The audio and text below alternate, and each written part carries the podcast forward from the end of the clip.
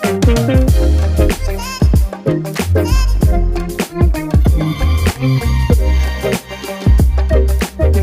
to Under the Influence, the podcast where we help chiropractors improve their communication skills so they can help more people and help people more. I'm your host, Dr. Martin Harvey. I'm a chiropractor and I'm an expert in communicating the value of chiropractic. Today on Under the Influence, it's all about clinical testing. It's all about what are the four keys to having a great exam, to delivering a great exam. Before we get into that, though, it's worthwhile just reflecting a little bit on what is the purpose of testing? What is the job that testing should perform? And the first one is that it needs to give us clinical information about people. It needs to let us know what is going on with that person. And doing a good job in that regard helps in a number of ways. So I often hear from chiropractors that what do I need to say for somebody to continue on care after the pain goes away?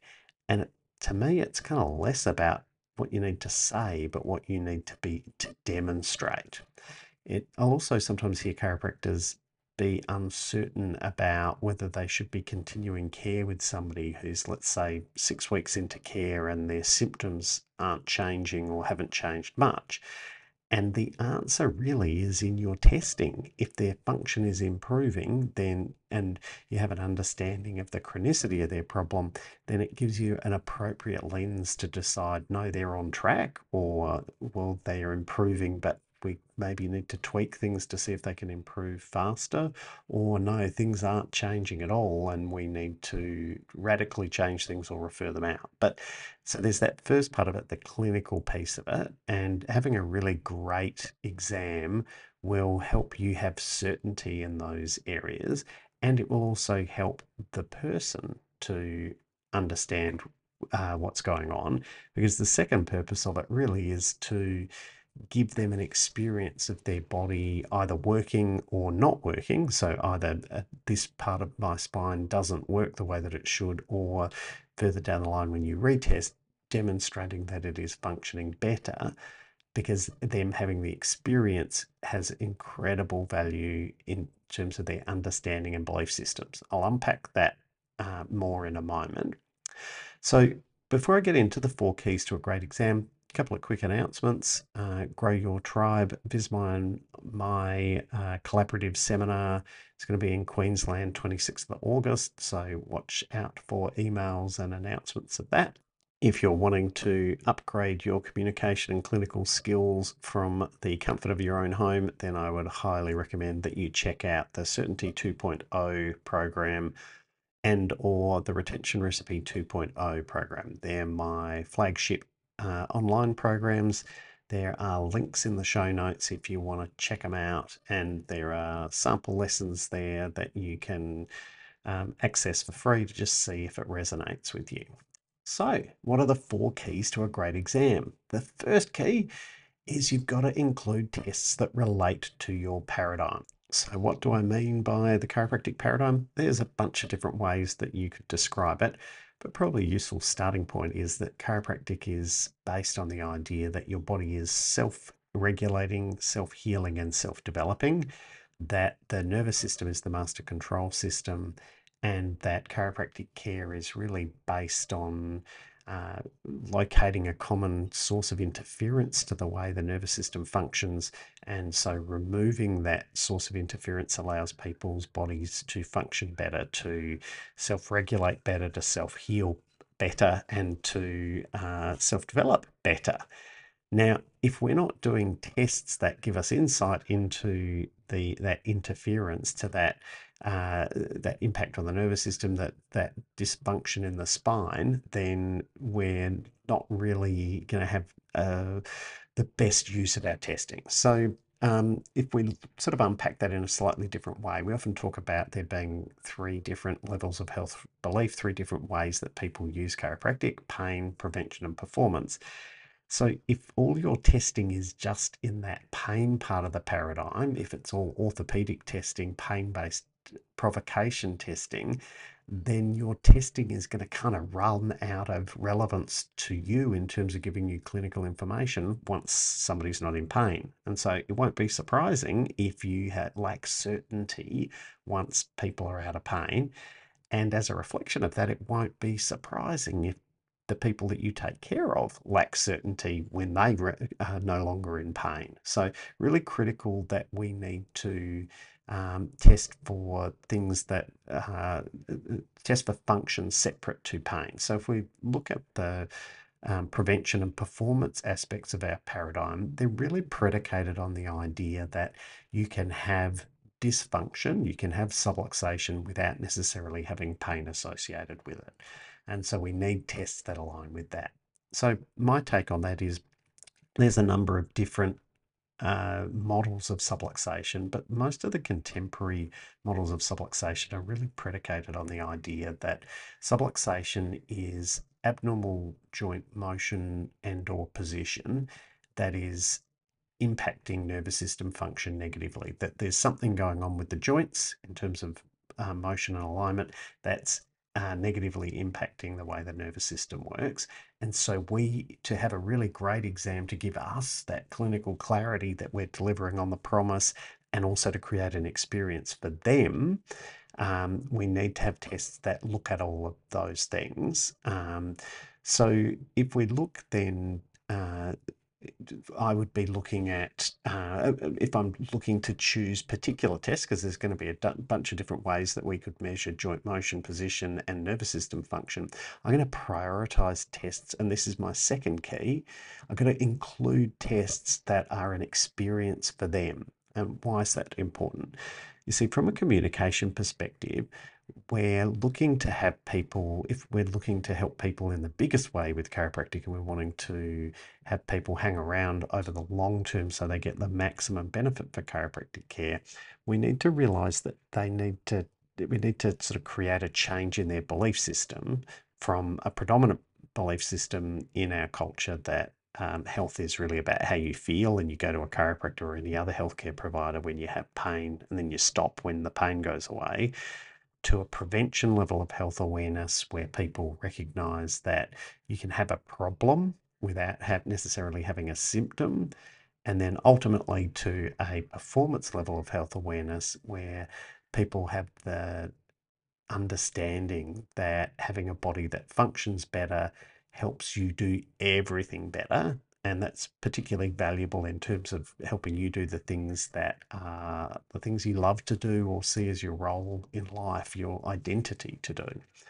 So, in terms of changing belief systems, we recognize that in the influence literature, there's really a hierarchy of influence. And at the very top of that are the things that people experience. And at the very bottom of that are the things that people tell us that don't already align with our belief systems. So if we're wanting to have people have an experience, um, then we want to prioritize tests that they kind of have an experience. They feel something, they can sense that something isn't working right. So my faves, if we're looking then at um, joint motion, palpation, where you can demonstrate, look, feel this area. Can you feel that that joint is moving? Can you feel when I press this way though on the left side of L4 that that doesn't move properly? Now to us, because we've got the curse of knowledge, we, we've been doing this for days, months, years, decades. We, it's sort of a, oh, that's not an important thing. But for people, if you imagine somebody who is very much in that pain level of health belief and you can demonstrate in a non painful area of their spine that there's a problem, then that's an experience that they're feeling. Yes, I can feel that there's a difference there. And that demonstrates something that can only really be resolved by uh, developing at least a prevention level of health awareness, which is that you can have a problem and not necessarily having have a symptom. So it's a really powerful way of helping people rapidly go up in their level of health belief even better in some ways than palpation because people can interpret that as you're just pressing differently, or it can be a more subtle experience, so some people won't pick up on it. Is using range of motion testing, particularly using inclinometry, where you can demonstrate for somebody where can you feel that you don't move as far to the left as you do to the right? And again that demonstrates that there is uh, a lack of movement there and can make that bridge from a pain level to a prevention level the key being that you've got to do it in areas that aren't necessarily painful to get the maximum value out of it. Um, I also think, in terms of the joint position, that posture is an important thing for it to have the communication perspective. So, from a clinical perspective, you can use any way of assessing posture. From a communication perspective, there's a real upside to using something like Posture Screen Mobile, where you can demonstrate to them, they can see, they have an experience of, yeah, that's me, and I can see that I'm out of balance. From a nervous system perspective, I think one of the most powerful experiential ways of demonstrating the impact of chiropractic care on the nervous system is through balance testing.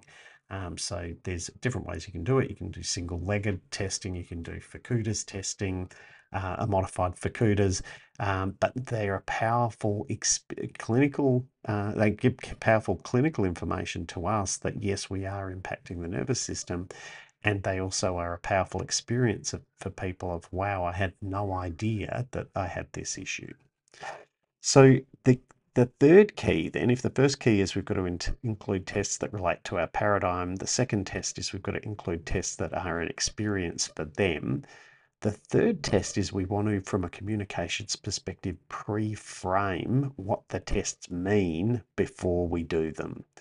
So Pre-framing is really based on the idea, well, framing generally is the idea that we don't judge anything in absolute terms, we judge it relative to other things. So if we're judging a, if we're looking at pre-framing, essentially what we're trying to do is give people the reference point before they have the experience of having the test so that they uh, are notice a lot. We're getting them to focus on one particular aspect of that experience. And when we focus on one thing that drives our perception. And bottom line is perception drives people's reality. So uh, if we're wanting to change beliefs if we're wanting to have people ascend from a pain level to a prevention level to a performance level by choosing using our communication to uh, get them to focus on particular things, then it helps them uh, change their reality from that pain to prevention to performance. So, um, how does this work? Well, bottom line is we want to tell somebody what the test is designed to show before we do it. So, if we were pre framing, for instance, palpation, we might say, well, so what I'm looking for here are areas where the spine isn't moving properly. They're areas of what we call subluxation, where the joint isn't moving properly and it's impacting the way the nervous system works. What that means for you is they'll you might be able to feel the stiffness or restriction to movement when I try and get it to move, but you may also feel tenderness because the nerve is misfiring.